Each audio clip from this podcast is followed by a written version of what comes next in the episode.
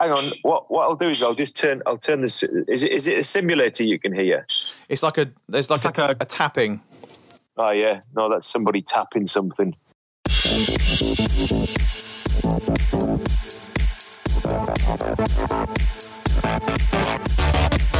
Hello and welcome to the Motormouth podcast with Harry Benjamin and Tim Sylvie. This is the place where we meet some of the biggest names in and around motorsport, chat about their lives and everything in between. This week we welcome one of the most famous Formula One engineers, probably of all time. You will most certainly recognise his voice and the stories he tells, from seeing a certain Felipe Massa to an almost Formula One World Championship, controversial radio messages, and way more. Rob Smedley talks us through all the highs and lows of his career today and shows us what he's up to now. Welcome to episode 38 of the Motormouth podcast. Before we introduce today's hugely exciting guest, I need, as always, to head over to the British county that brought us no less than Clinton Cards, the renowned greeting card retailer which began life in Epping. The first store was introduced to the high street in 1968 by Don Lewis, who borrowed 500 quid to create Clinton Cards, named after his young son. However, enough of the Essex-based, card-based merriment. It's time to bring in my illustrious co-host, the man who I doubt will ever experience the joys of karting due to his enormously long frame.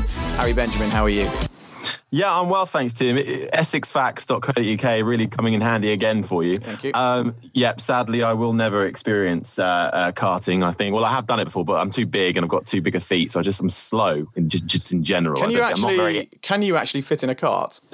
I, yeah, I can fit. It's just a bit tight, and I mean, I'm just. I mean, when you're six foot five and you have size 16 feet, you're probably at a bit of a disadvantage already. So I'm just feet. not very. Uh, I'm not very aerody- feet. aerodynamic. It's I the think feet is the best thing. issue. Anyway, Um, we, but yeah. we, we can uh, we'll have to uh, to chat with our guest today to see if it's physically possible. I could feel a video coming on. Mm. Um, talking of which, shall I introduce today's guest? Yeah, let's do it. So I'm oddly excited about today's guest. His voice is as familiar as the racing drivers he's worked with, with classic lines. Felipe, baby, stay cool. We're bringing you the white visor. Stay cool. We're in a good position. Fernando is faster than you.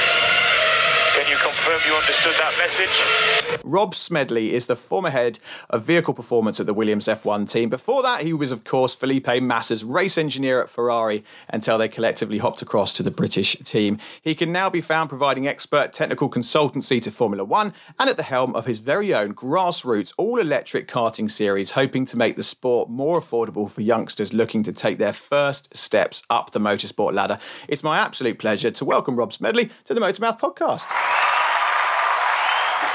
Thanks, guys. Thank you. Hi, Rob. How are you doing? How's uh, how's lockdown treated you first and foremost? Are you there in your karting factory? So you're, you're still back to work and everything now. Um, I am here. Yeah, um, there's there, there's the view of all of the uh, part of our fleet of, of, of electro um, electric carts be, behind me. Um, yeah, yeah. No, I've, I I never really le- left work to be honest. Um, lockdown for me has been incredibly um, busy. Really, really busy. Um, you know, I'm a as, as you mentioned there. I'm a director of of, of Formula One. Um, and with everything that we've got going on there and, and everything that we've been trying to um, you know, trying to shoehorn a, a Formula One season into into uh, into one season, um, one, one autumnal season, if you like, um, has been a challenge in itself. Um, I, I would say. Um, looking forward to, to 2021 and, and and the challenges that that brings as well. Um, you know, and, and and and then trying to do my day job there at the same time. And then, um, you know, I've got the engineering consultancy um, and then I've got um, you know Electroheads Motorsport as well. Um, So there's this. I've never been busier to be honest. Well, it's amazing how how well, especially Formula One. You know, we almost basically crammed in nearly an entire season into, as you say, uh, not a very long amount of time. So that's pretty impressive as well. How you've been able to balance all of that. But what we like to do on this podcast is we like to we like to take things in chronological order. Um, so let's start with sort of going back to, to the very beginning for you and, sort of young life and, and wa- was there signs of what was to come did you always know that that motorsport and engineering and particularly formula one was where you wanted to go or how did it all come about Yeah, I think so. I mean, I think that um, my my my dad took me to to the Grand Prix, um, to the British Grand Prix back in uh, it was the the, the mid '80s. I was about 11, years old at the time, um, and he he asked me if I wanted to go to the Grand Prix. Um, I wasn't that interested in it, to be honest. Um, I'd seen him watching it on the television, and I thought it looked dull as dishwater. Um, and uh, I, I, I, was much more a football obsessive, and, and still am a football obsessive.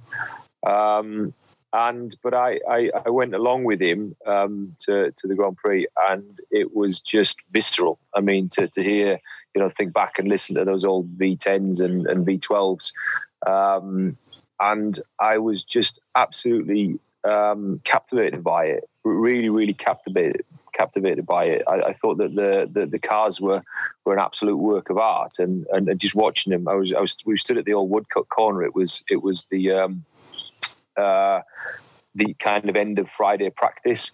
Um, and this was the first time I'd ever seen them, them, them up close and live, and I just thought they were absolutely brilliant. So um, we we we stole across into the centre section of, of Silverstone. It was where the old pits were. Remember the, the old pits? Yeah. Um, they used to run up and down the um, what, what's now just before Copse Corner. Mm. So we stole across there.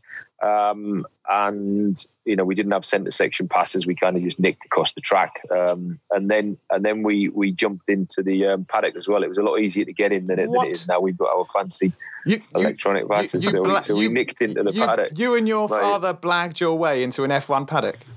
Yeah, yeah. Well, we didn't blag our way. We jumped over the fence.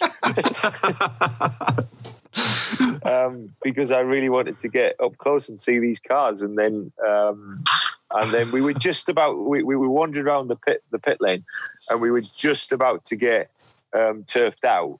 Um, the security guard come up to us and he said, "You two shouldn't be in here, should you?" Um, and we were like, uh, uh, uh, and, yeah. and we stood outside the the Leyton House garage. And one of the mechanics come out, and he'd obviously seen us, like we were clearly not supposed to be there. And he went, "Oh, they're with me," um, ah. and he and he took us in there. Um, oh wow! He, he, brought us into the garage. He clearly just just seen us that we were blaggers, and he took us in there. And he and he kind of talked to my dad, and him, him and my dad were having a having a chat. And I was up close and, and, and personal with a Formula One car for the first time, and I was just absolutely blown away by it. It was just something that I just knew from that point you know, from that moment in time, I, I wanted to pursue. I wanted yeah. to somehow pursue a, a, a career. Then, um, at, at, that point, Rob, did you um, did you look at it and think, I want to race in that, or I want to work on that? No, no, I wanted to work in it. I wanted to work in it. I wanted to. I, I was always a kid that was, um, you know, really loved how things fit together um, and always tinkering with things.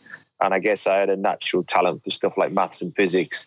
So it was it was it was a uh, you know it was a natural progression that I would I would pursue an engineering career. And then when you look at something really cool like Formula One, being a being an engineer in Formula One, um, you know that kind of become the dream. And then yeah. it was just working towards that. You know, from a from a very early age. Yeah. Um, mm. You know, from, from kind of starting secondary school, it was it was right. What do I need to do?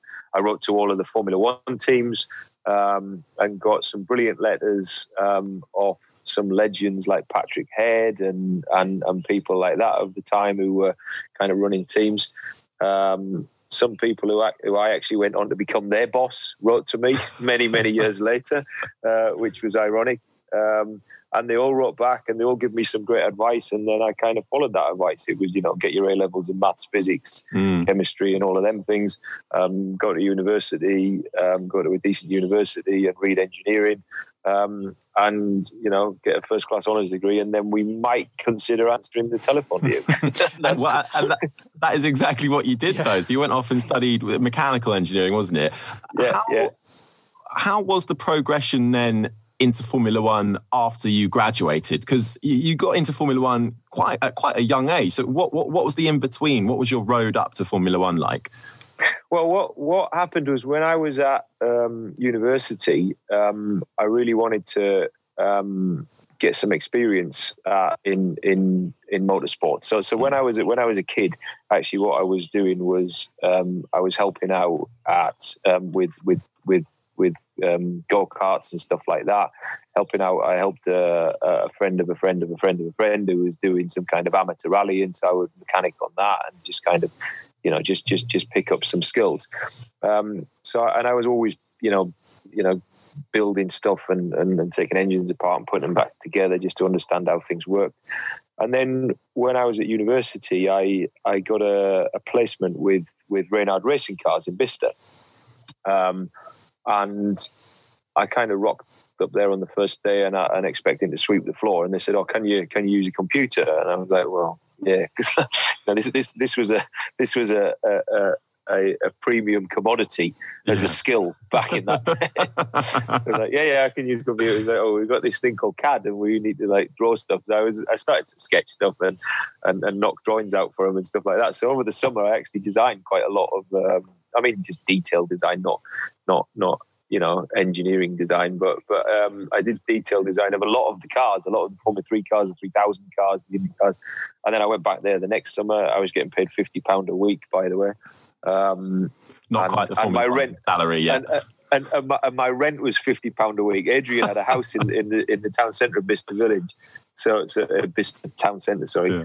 and and he said to me, um, right, well, you know, you've, you've got the job, but um, I'll tell you the terms. So the terms are it, it's it's 50 quid a week. And I was like, all right, okay, yeah, well, you know, that, that's good enough for me. I just want a job.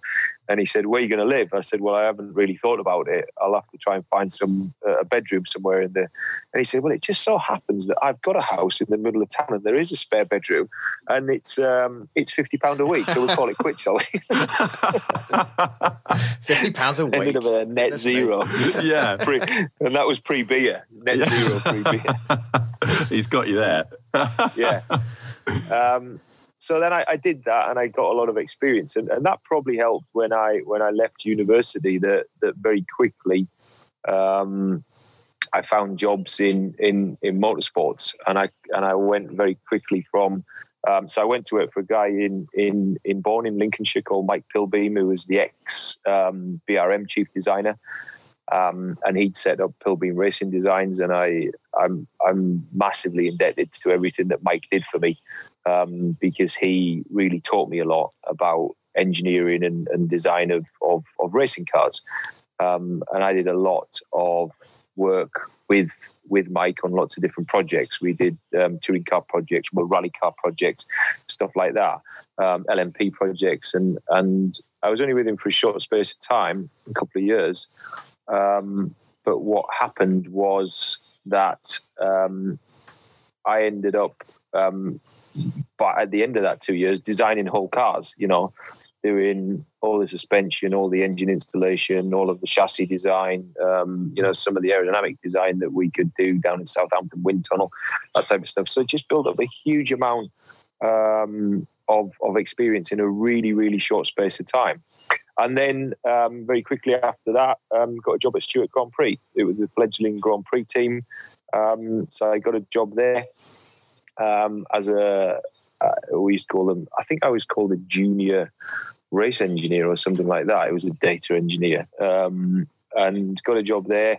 And then, um, yeah, then went from there to, to, to, Jordan and Jordan and Ferrari and Ferrari to, to Williams and, and, here I am now. And t- yeah. 2004 was a big year for you with the, the move to Ferrari. H- how does something like that come about going to the biggest team in Formula One and at that time we were, were doing um, a lot better than they are as we record today. Um, but going from somewhere like Jordan to Ferrari, how did that happen? What was it like? Um, well, it was uh, eye opening to be honest, because I'd done uh, then what five years in in Formula One, so kind of knew my way around Formula One a little bit. Um, but had been in in the small teams, and when I went to Ferrari, it was just an eye opener that that this thing, you know, this was a machine that was just primed and ready for, um, you know, hundred percent for for winning. It was a winning machine, and it was there was nothing else. There was no other objective that it had uh, other than winning. You know, and everything else was was secondary. And and the R and D facilities there, and the levels of professionalism to what I was used to with with the with the smaller teams in Formula One, um, and the levels of organisation and the expectations and the pressure and the and the political um, hotbed that, that Ferrari's always been it was an eye opener, and, and it just taught me so much. It you know it taught me so many lessons um, about how to succeed, yeah. um, and about excellence, and and yeah, it's it, it, it was I, I was very privileged to have my time there. And then after three or four races, you went across to Felipe's garage. And did you immediately click with him? Was there any kind of weirdness to start with? Because obviously, that relationship between engineer and driver, it has to work on a number of levels, not just professionally, but you know, socially as well. Did you guys just get on straight away?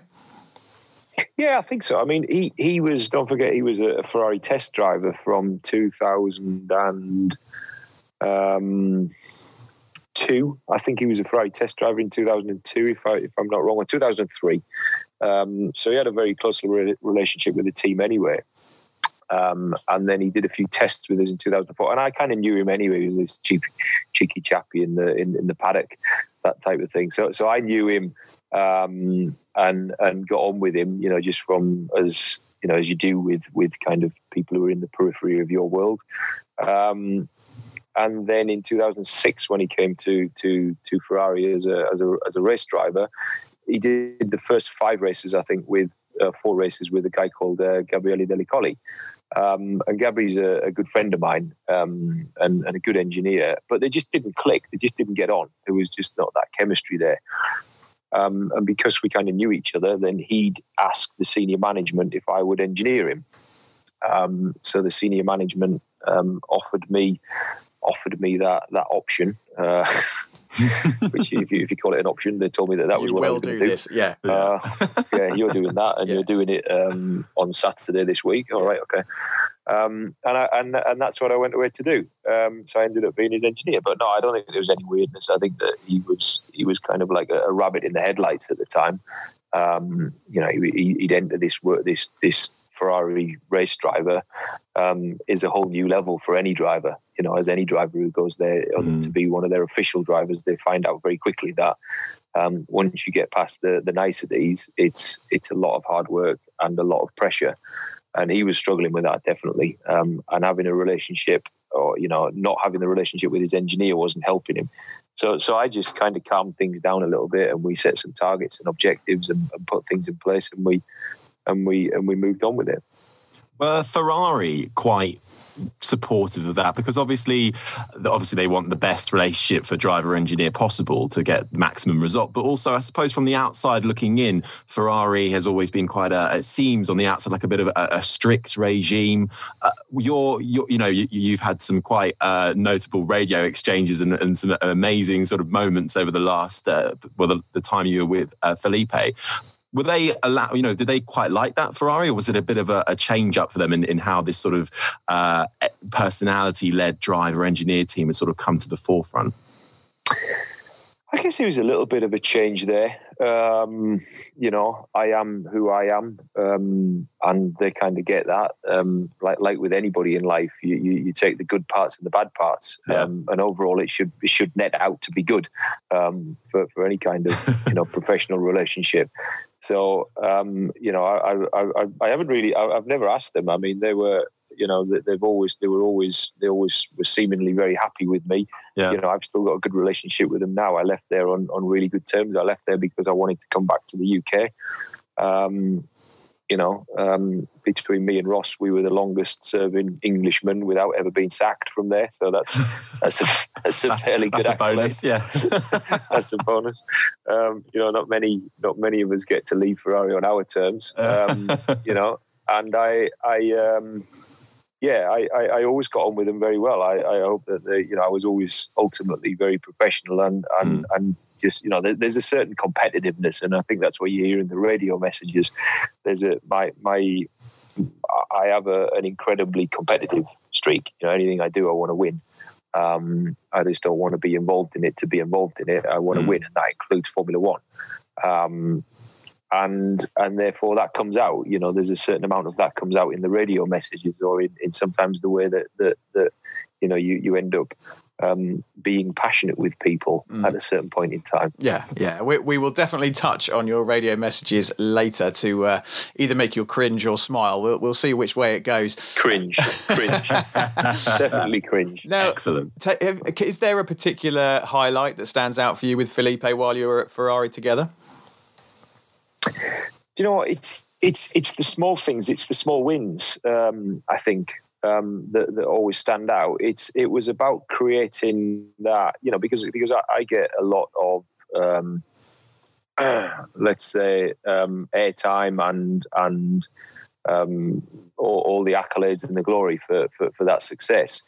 Um, for the success that we had there, but but it was about you know like I always do is it's about building a team and and it's the team that drives the success. It can't be any one individual. It can never be that.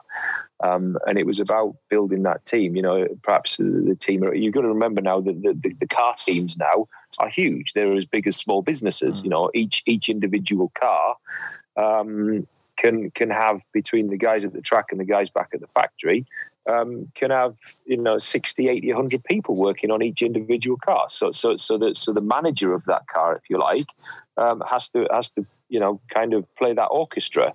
And and that's what i you know the, the, that that team wasn't working particularly well around Felipe, and it was about building that up and and and seeing that team grow and gel together and, and doing all of the things on track and, and off track and away from the circuit and away from even the factory that we used to do. So that that that made me really proud.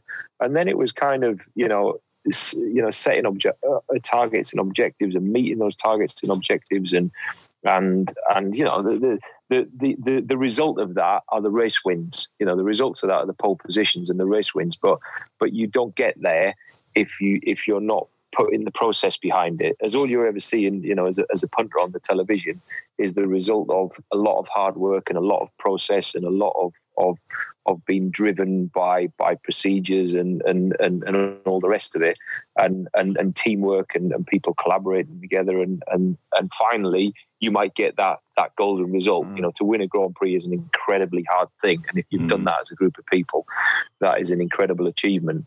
Um, so so it was but there was lots of small wins you know along the way that that perhaps you wouldn't look at and and think that they were they were particularly outstanding. But but to me they were you know getting his first podium in that very first race that we worked together. Yeah. um, and that that was just because we just changed things up very very quickly and said this is the way that we're going to work and this is what we need you to concentrate on and this is what I need you to concentrate on and and, and everybody's got a role and responsibility here.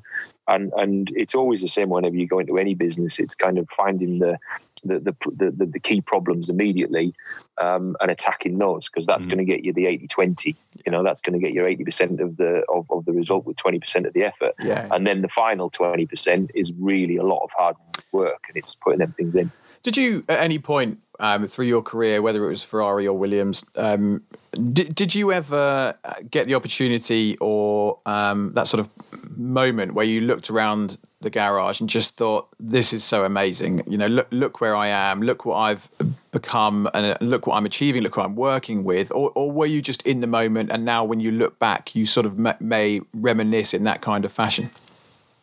I think I think uh, I- I've I've never been a particularly um, emotional character, especially you know when you when you're talking about in in from a work point of view.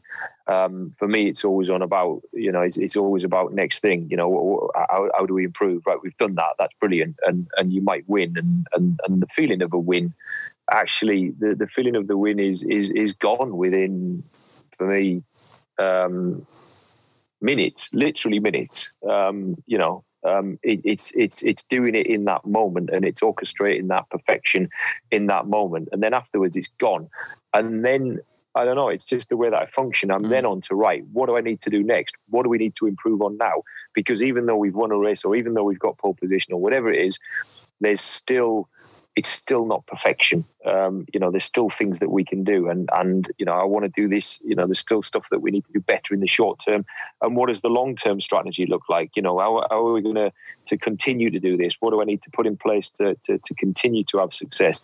So it's all about being driven for really success with me. You know that that's that's that's what I'm about. So I, I rarely ever take a moment to look back and think, oh wow, you know, look what we've achieved. You know, whatever it is I'm doing, whether that was was Jordan Ferrari, uh, whether that was you know you know, almost winning world championships, winning races, whether or not that's electric go karts.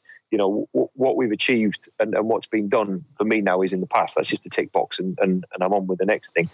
I think when you look back, you know, to answer the question really, when, when I look back, and, and maybe I'm mellowing a bit with age, I doubt it though. Um, but but I kind of look back and kind of think, yeah, that was that was good. You know, there's some good memories there. Certainly, I look back and there's a lot of of you know there's there's a there's a human element there. I made a lot of friends there. I you know we were embedded in in, in the community, me and my family.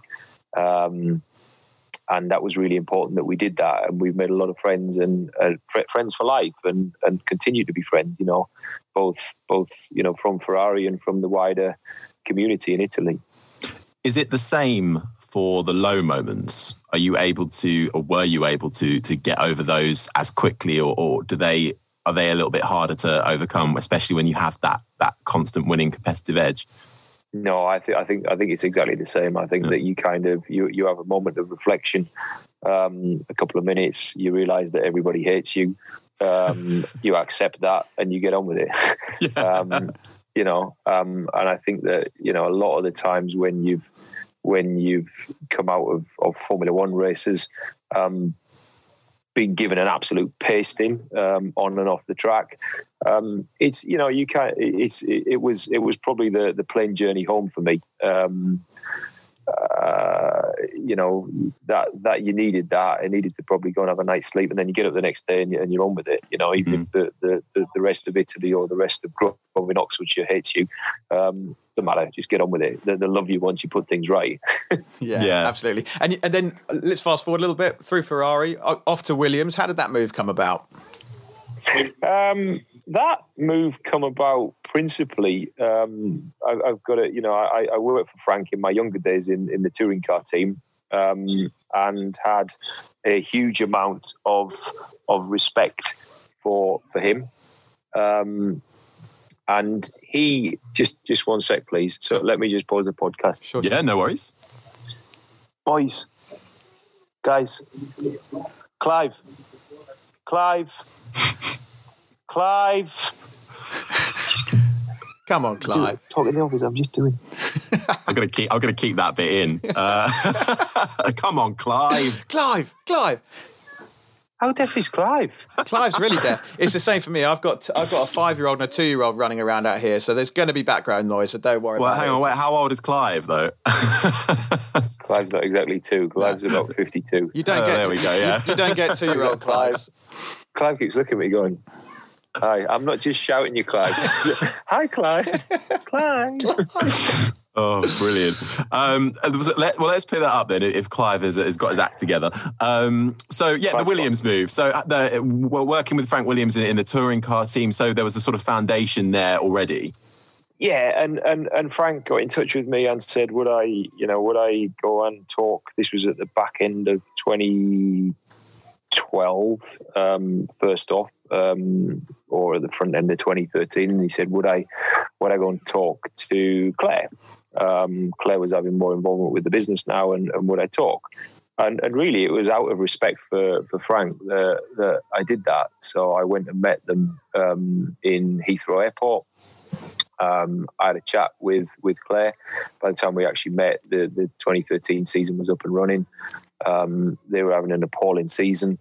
Um, and I kind of said, you know, looks good. Um, thanks, but no thanks. And then things kind of transpired, and we had more conversation. And I understood that, you know, I, looking at their operation at the time, I think they were, you know, spending a they, had a decent budget, they had a decent amount of people, and I think they had five points in total. Um, and I said, okay, there's something seriously wrong with with your your business.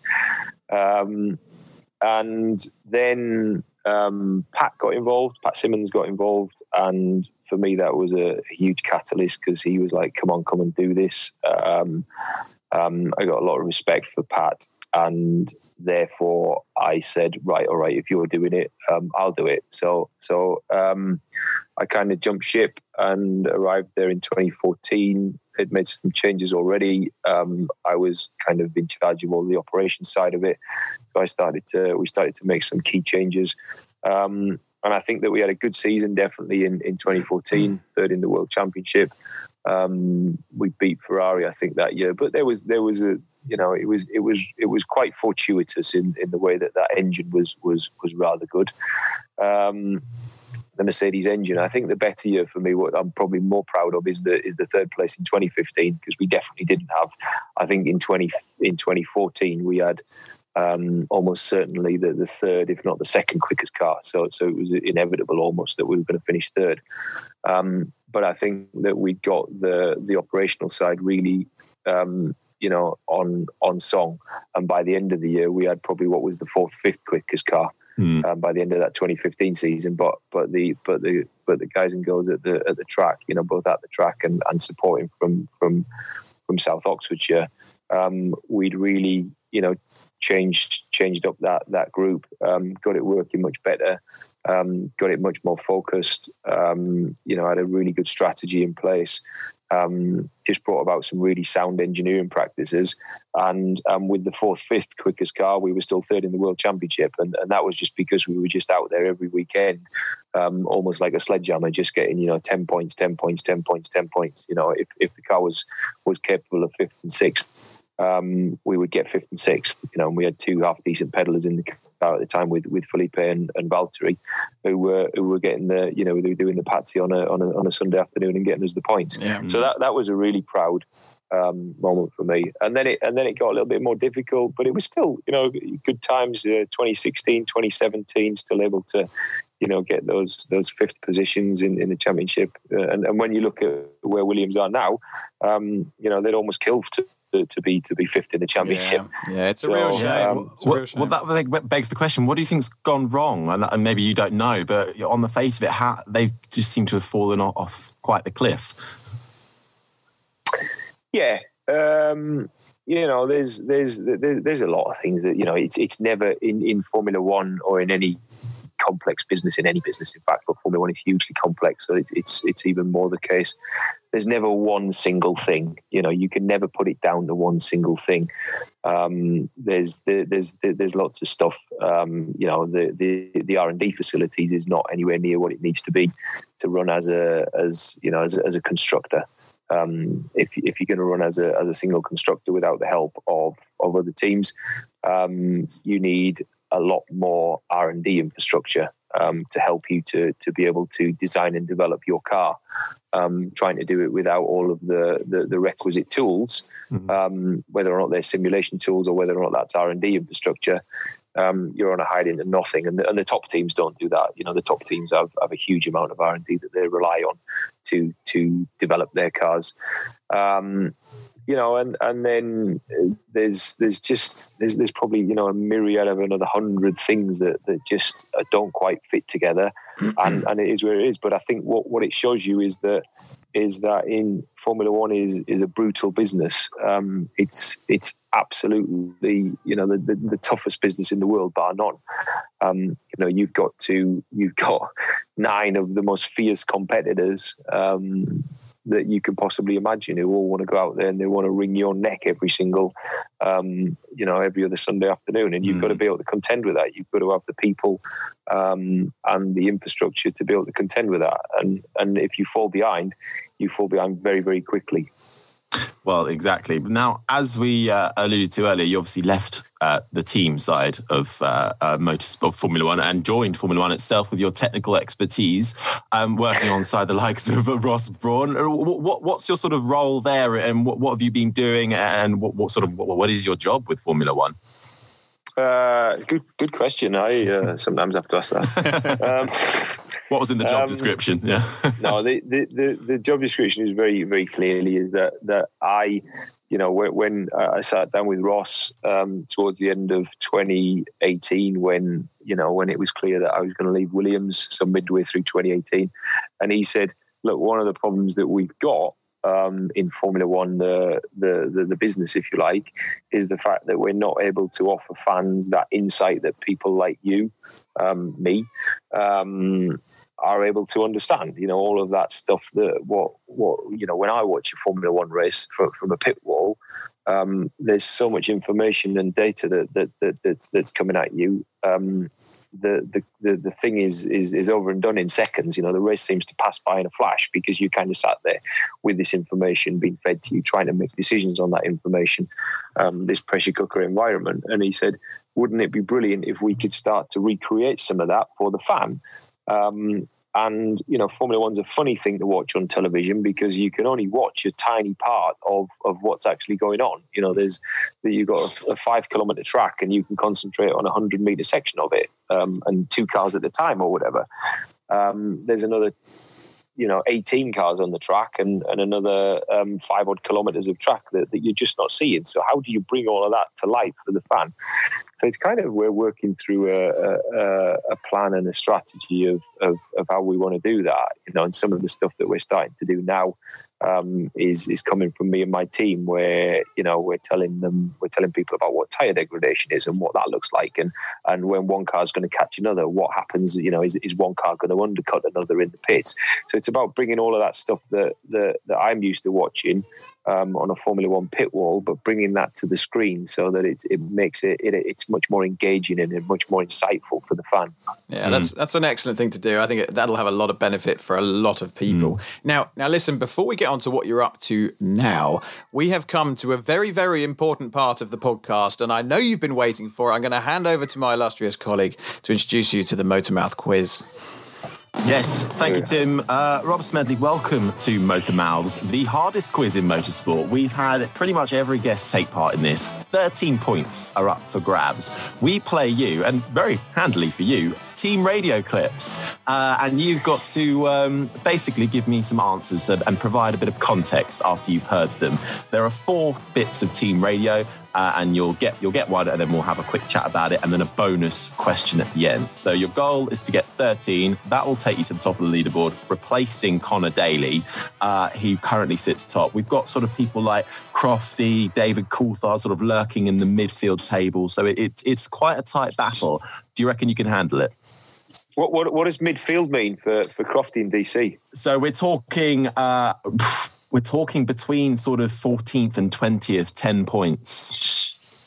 Right. It's tight. I need it's to beat tight. them two. It, it's it's yeah. them two I need to beat. Yeah. yeah okay. It's, Crofty and Coulthard. Those are the aims. All right. He's a competitive well, man, so this could be interesting. He is competitive. Let's get clip number one. Have a listen to this, and then I'll ask you some questions. Here it comes. This is unacceptable. This is unbelievable. Unbelievable.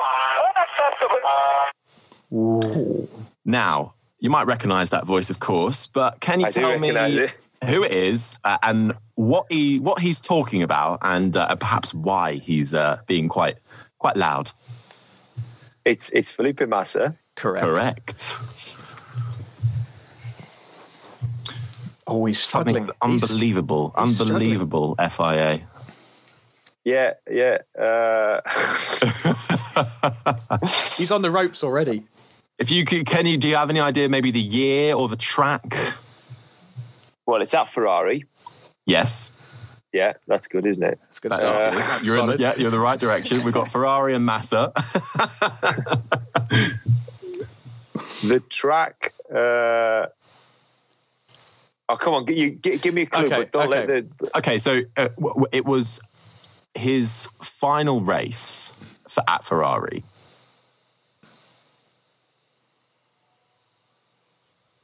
So it was his final race at Ferrari, which was Abu Dhabi. Nope, sorry. I take that back. Oh, Harry. Race. Sorry, my bad. I keep forgetting they switched that round. Um, it was his penultimate race, which was at Brazil. Aha. Now we're making progress. Correct. and something's happened to him to make him go on the radio to you and spout about how unbelievable the FIA are. So what what could have possibly happened to make him so angry? That is home race. Gonna have to hurry you. I might even have to play my countdown. Such a backlog of team radio to go through. It wasn't speeding in the pit lane. No, um, but you're, you're, you're, kind of you're not far off. It was it was because a, a car come out of the pit lane and and Clutching nearly hit so him. many straws. Mm, maybe I don't know. I- I- So I'm going to give you one and a half points for So that. generous. not Give me not two. the full three. Give Give, you two. two. Mm, I don't know. That was tough. practically gave you Brazil. Um, basically, so it was something to do with crossing crossing the white line at the pit entry with all four wheels. That's what you kept going on about on the radio. Something to do with that. I'm not actually sure what the issue is with that, as long as it's not a pit exit, but maybe pit entry, that was an issue. They didn't like that. That was the excuse you gave over the radio, anyway. um, um, um, and what happened? Did he get a penalty or something? Did he get a drive? Yeah, and he got a drive through penalty for it. All right. Yeah. Yeah, yeah, but that's why I said a car swerved at him, but I meant he had four wheels. Oh, that's what you meant. Oh, that's what you meant. Oh, okay. Then- All right then. Well, then there's that the, gets oh, you know what? You two know what? There's your two points. Yeah. There's your two points. Good lad, good lad. There we go. Right. Let's see if we I'm can. on the back foot. We can't start off this bad because No, okay, They right. beat me. Two out of three. That's not too bad. Let's move on to clip number two. Have a listen to this. Here we go. Brogan front wing, mate. Brogan front wing. See how it is, but it looks like to me. Nice one. Thank you very much. Potty mouth. Yeah, yeah. Terrible. Any any ideas? I know that it was Michael because my, Michael came up and said bad language on the radio. yeah, you spot on though. It was about Michael Schumacher. and we had a bit of a chortle about it. Um, But um, So- where was it though? Do you remember where it was and what year? If you can give me track and year, you get the full house. well, the year has to be Michael was in Mercedes, hmm um, so the year has to be 2011, 12, 10. Yes. So the year has to be 2010. Yeah. I was processing that. Yeah, Yeah, yeah, absolutely. There was one no help. For the percent. viewers at home. No Yeah. help. It was 2010. Um, and the, the, the, the track where it kind of, where, where it feels like in my mind was Canada. Yes. Yeah. Absolutely spot on. That is three out of three. All right, we're back on track now. We're back on track. Okay. Clip number three. Here Have it a listen. Here we go. Yeah, guys. Oh my God, I'm too old for that. Too old. Who who is it? What's happening and where? Felipe Massa, Absolutely. he has just secured a third place finish at Monza in front of Valtteri Bottas, who was milliseconds behind. Yeah. And I always used to say to him, um, You're too old for this stuff. and then he come back and went, Oh my God, I'm too old for this. Well for this. Uh, What position? Yeah. Did he, what position did he say he came? I think I think he's right. I think yeah, it was third because Third? Valtteri wasn't on the podium, was he? It's another round of applause. I think he, That is three out of three. Okay, we're looking good for an overtake on Coulthard and Crofty. Yeah. One final bit of team radio and then a bonus question. Okay, so here is your final bit of team radio. Here we go. Good boy. Keep doing that. Keep it behind for as long as possible. I love that one. Okay, same questions apply. Good boy. I'll give you a clue. The track at this this has happened, and the year. Uh, uh, no, the track that this has happened at has already been an answer.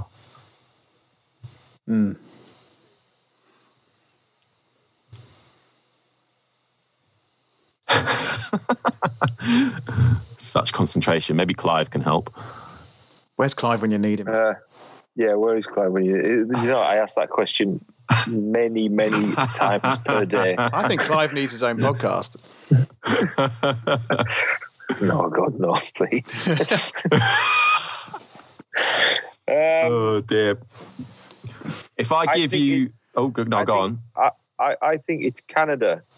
Absolutely, it is. Yes, yes. We're there. It's We're me. there. Excellent guest. It's me. it is you. What are you? Uh, you're talking to. Let's just assume you're talking to Massa. That's pretty much, uh, pretty much in there. What, what's, what do you think's just happened? Uh, or what, what, what's Massa doing on track? Do you think? I think that he is. Um, we are trying to keep someone behind um, for as long as possible.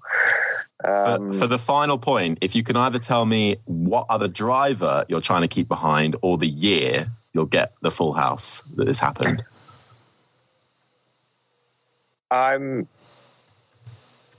going to. We could give him a nationality of the driver. Could do. Would that give it away? Yeah, go on. Would that give it away completely? Uh, there were a, no, there were a few So, that year. he- So he- the, the nationality is uh, he, he's a British driver. yeah. Yeah, I was going to say Lewis Hamilton. Oh, I wouldn't you sure say you want Lewis to do that? Wouldn't say I mean, Lewis I was going to say, I was going to say Jenson Button. Yeah. Again, I thought you were. I thought you were. And that was. Uh, and any idea on the year or? If it was Jenson, it'd have been. Uh, it's probably when Jensen was in McLaren. So, uh, uh, 2010. Oh, so close. Oh, it was Oh, 11. so but uh, I'm feeling generous, so I'll give you the full house anyway. Full Okay. house. Yes. Full Yeah, I know. Hang I'm on a feeling minute. generous. he barely got any of them right. Hey, you got Canada True. And himself. and Yeah. himself. Yeah. Um, okay, so for a final point, bonus question for you: How many points did Felipe Massa finish that heartbreaking 2008 season with? And you can get within 10 points. And within, if you're within, yeah, And how many points he was behind? and if So you get I'm- this, if you get this one point, you beat both Coulthard and Crofty. There's a lot on this. How, how many? How many points can I be within? 10. Uh, you can ten. Ten. So I, I'm. Uh, th- th- this is this is a bit of a guess. Um, it's 120. Mm, You can have one more stab No. at it, and it's less. you boys, this is the best quiz ever. We just want you to beat Crofty. you get multiple chances. um, We'll give, I'll only give you half a point though, but you still that still means you beat Crofty. It's all I want. It's all I want in this this quiz. Just beat Crofty. Within ten, it's not as high as 120. I'm going to go for 100. Well done. That gives you half a point. He scored 97 points, so you weren't that far off. So in total, let's just do the final the final math. He's done it. He's only gone and done it. You have scored Rob Smedley on the hardest quiz in motorsport. Uh, also, maybe the easiest for the amount of chances we give. Um, is 11 and a half out of 13, Yes. which puts you all the way. You're actually joint, but because you're the most recent guest, you go above Esteban Gutierrez in 11th spot in our leaderboard. yes. So just outside the top 10. You've absolutely smashed uh, David Coulthard and Crofty. So thank you, Rob Smedley, for playing Motormouth. Well done. God, I that, am. When when, when did uh, when did Crofty and DC do it? Um, so they did it uh, what a couple of months ago, actually. it was during So- lockdown. During lockdown, still, Yeah. wasn't it? Um, in fact, Right. Coulthard, I think, was right at the beginning of lockdown, and Crofty was a few Right. weeks later. So uh, The first thing I do when I when I come off this podcast is I am sending them both messages. yeah, do it. yeah, do it. And you can also, while you're there, you can have a go at Crofty for being the weirdest person that we've ever had because he's got a phobia of tea bags. Yeah, really odd. Oh, Yeah, has yeah. he really? Yeah, yeah, yeah. Yeah, bring that up next time you see him. Really odd. Yeah, he's a very. He, Who's got a, who's got a phobia of teabag? What's it to be scared think, of teabags? I think it's about? something to do with having a fear, which the is a thing holes. apparently, as Tim will say, a fear of tiny holes is Which- pa- apparently a thing. which I get. I'm totally on board with that. Yeah, Um, but anyway, which he has. It's, it's that's a, that's a whole random. that's a whole nother story. Um, now listen, back to you. You're not a man to stand still. Um, you've now gone and founded your own karting series, an all electric karting series, uh, Electroheads. Tell us why and how it how's it all going? There it is behind you Um, in all its glory. It's well, it's going very well. Um, like everything, I, I you know I want it to move at a million miles an hour. Um, so you know, I kind of had the the notion when I was coming out of Williams at the end of 2018, probably long before that, to be honest. There's you know I wanted to do something which was um, I don't want to use the word altruistic because it probably over eggs a little bit, but definitely something that give gives back to to the community, to the motorsports community. Um, I'm really um, passionate about um, kids' education. I'm really passionate about getting kids involved in, in, in motor racing, stuff like that. And so then when I sat down and thought about how I could do this, um, karting seemed to be um, you know, the the the ideal or it seemed to present ideal opportunities. Um, and you know, one of the problems with karting is that it's incredibly expensive. Um, the budgets are are crazy high. Um, so it means that normal families um, they can't really get involved in it, um, or they can get involved in it. You know, they, they can't get involved in it with with and hope for any levels of success. And, and I think that's a real shame um, because I think that you know um, it's it's such a brilliant sport. It teaches kids about discipline and teamwork and and disappointment. And you know, if we can roll in some STEM education there as well, um, I think that's that, that's brilliant. It teaches them about you know the, the whole dealing with pressure and and you know um, just just so many good things that that that this as a sport does and and having that then closed off to to a few privileged um, kids, I, don't think it's fair. So I wanted to do something that kind of lowers the barriers to entry. Um, we can get more families involved. You know, more, more you know, we never we, we want to democratize it. We'll never democratize it as far as a, as much as a pair of football boots, let's say. Um, but if you take that analogy, you know, there's there's four and a half million kids that, that play football around the UK.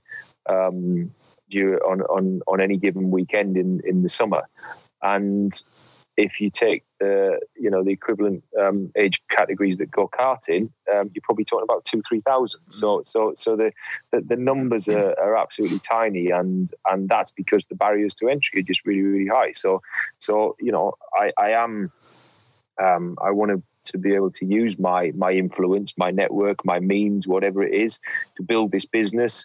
Um, you know, and, and to get it out there to offer, you know, racing carts. These are racing carts that you can see behind me. Yeah. Um, it's a full arrive and drive series, if you like. Um, so we take care of, of, of all aspects of the racing. You just have to turn up and do it. You know, mm. we found that that was a barrier to entry that, that the mums and dads they don't really understand um, you know, racing or go karts, and as much as they'd like to get their kids involved in it, um, it's that that becomes a barrier to entry because they just it's just a myriad of choices yeah. open to them. Yeah. We whittle that down. It's a it's a championship. It's got you know it's absolute parity um, across the carts because they've got electric drivetrains in them, so you get none of this. You know, you get a bit of a, a nonsense spending war that goes on with engines, with the petrol engines in karting.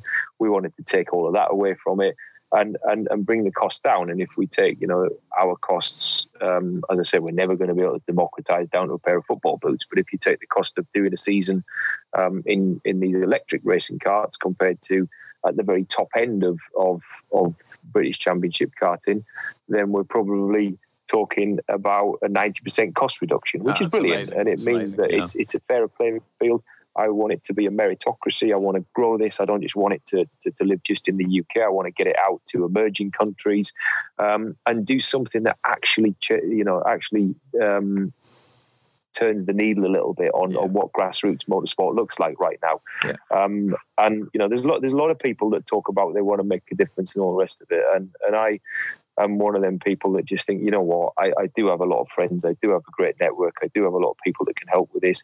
I, I have influence. Um, you know, I've been able to, to I, have put the means to do it. Let's just get on with it and do it. And it, let's try it. and make yeah. a difference. I, I, think it's fantastic. I mean, my my my eldest son is um, is five and a half, and he watches karting um, religiously on YouTube, um, and desperately, desperately wants to go. But I've worked in motorsport for about 15 years. I've worked in sponsorship and driver management. I know how much it costs to go karting traditionally, and you can easily spend six figures in a in a series in a season of karting. And yeah, you know, I don't want to do I don't want to do that. So to have the option to do something to take a different path is going to be massively appealing to parents like me who have got young kids who are showing an interest. So um, I'm sure we'll be knocking on your door soon enough. And on, on that subject, what what is the age group that you're looking at? What what when can people start this kind of thing? Well, we we do. Um, I mean, we offer all sorts of different services. To be honest, just to get you know people involved. So we we've got um, we, we've got a five round championship coming up um, towards the end of, of this year. So it starts in October at, at Mansell Raceway. So, so so Nigel and the guys down there have been brilliant. They're going to host two of the rounds. Then we've got another two rounds at Whilton Mill, which is in the middle of the country, another round over in on on in the east. Which is at Fulbeck.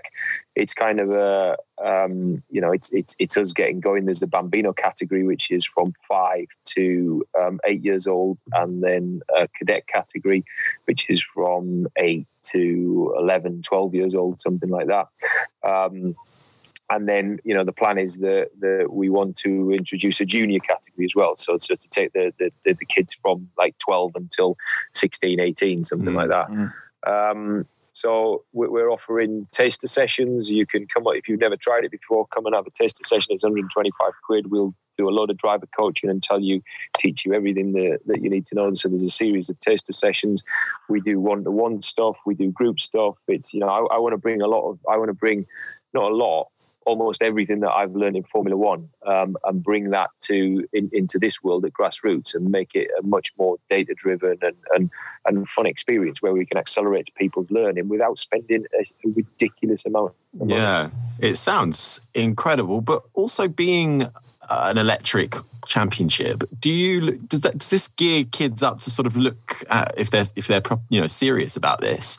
Does it gear kids to more towards the path of you know formula e and what the electric championships that are sort of springing up from that? Or is it just a case of you know it's electric because you know that's sort of it's cheaper at the moment and we can provide that and also it's better for the environment yeah, the, the, the latter really. I mean, when, when I when I looked at it, you know, when I looked at doing something like this, my, my original um, idea was that well, I look at, at doing it with a with an internal combustion engine.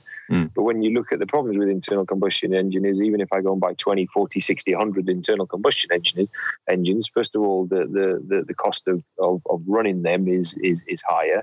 But second of all, um, with the best will in the world, you're going to get some disparity between those engines. And when we're talking about, you know, when we've got a championship which comes down down to one or two tenths on track, um, we've got to be able to offer um, absolute parity. You know, whatever car um, the, these young drivers get in, it's got to offer exactly the same power and have exactly the same handling.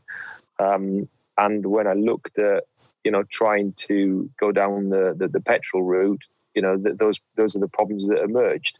You then look at it and say, right, okay, well, how do I, you know, how can I circumnavigate those problems? And, and electric become a really viable option. Um, mm. It delivers the, it delivers more torque low down, mm. so that they're more fun to drive. You know, you see five six year olds doing spin turns out on the track, mm. which is just really really funny to watch.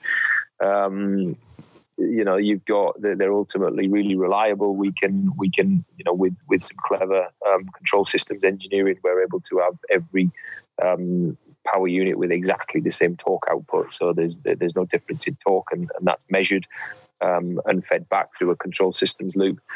Um, so electric kind of becomes the vehicle for um, you know this this whole thing that I always talk about. I talk about democratization, democratizing grassroots motorsport.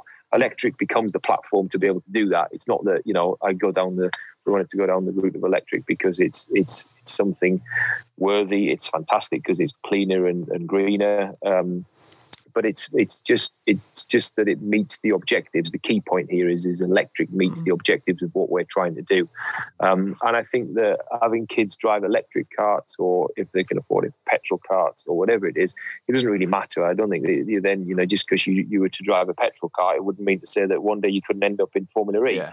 And it's equally the same as, as kids who, you know, we, we want these, this this to be a really good step ladder for the kids to get from you know, through their karting career and out into cars. And that might be Formula Four, or it might be something in five, six years' time of of an electric junior series. I don't know. Yeah. Um, it doesn't matter. I think we just want to give them, you know, proper racing carts where they can learn their skills and hone their craft, um, and you know, progress through the ranks but do it at a sensible cost level and not yeah. something which is you know almost out of control as it is now. Yeah, and it'd, Be, it'd, Be, interesting to see what happens. You know, uh, that next rung of the ladder. You know, whether there'll be a more cost-effective route than perhaps traditional. You know, F two, F three, and so on. Um, one for another another show. Um, but listen, in the interest of time, we've got one or two more uh, quick fire questions which we'll we'll send your way. Um, so uh, outside of racing what else are you good at? Have you got any hidden talents? Any any uh, particular hobbies that uh, that you're very very good at? Nothing. None. Absolutely none. Um, I, I, reckon I probably um, um, I, I, I mean, the amount of lying that I do to my children about how good I am at things um, is, is no one's business. Totally and they're, they're at an age now. I mean, the oldest one's 12, so they're at an age where it's like, They're wise to it. Yeah. Um, yeah, but I'm like, yeah, I used to be in the army. Yeah, I used to be a professional footballer. Yeah, I used to be a racing driver. I've done nothing really. I've just done this, what we've just talked about. That's been my life. Yeah. Oh, we'll flip that on its head then. What are you really crap at? Uh, uh, God, Yeah. how long have you got? I thought this was quick fire. Um, no, on, honestly, um, the um, I, I think that you know I dedicate so much time to to what is you know a career and, and now trying to to, to, to do something and, and put back as as I've talked about and you know still have a really strong involvement in Formula One. Um, the only time it, it really leaves me, which is my biggest you know my biggest passion in life is the only time it leaves me is, is, is family. Um, you know and that is my passion. Um, you know it's it's it's working as a as our little family unit um, and and bringing the kids up and we kind of just hang around together you know. Um, we are uh, you know we, the, the kids love this business obviously because it's go-karts and they get to drive go-karts every now and again. Um, but you know we've got our, our life away from that is very quiet very normal life. Um, you know try to bring the kids up with with with the most simple and um, non razzmatazz life as, as as as we can. You know that's really important to me and my wife lucy um, who is you know my um, my absolute um, compass on all things in life. I think without her um, i'd be a um, certainly wouldn't be where I am now. Um, so yeah, there's you know there's there's really the two things that I do is is, is work and family, and, and there isn't really a great time to find out whether I'm good or bad at anything. Now, we, we have three final questions, which we asked everybody, and we get very different answers. Um, first one, I'll kick off with what's got you excited at the moment?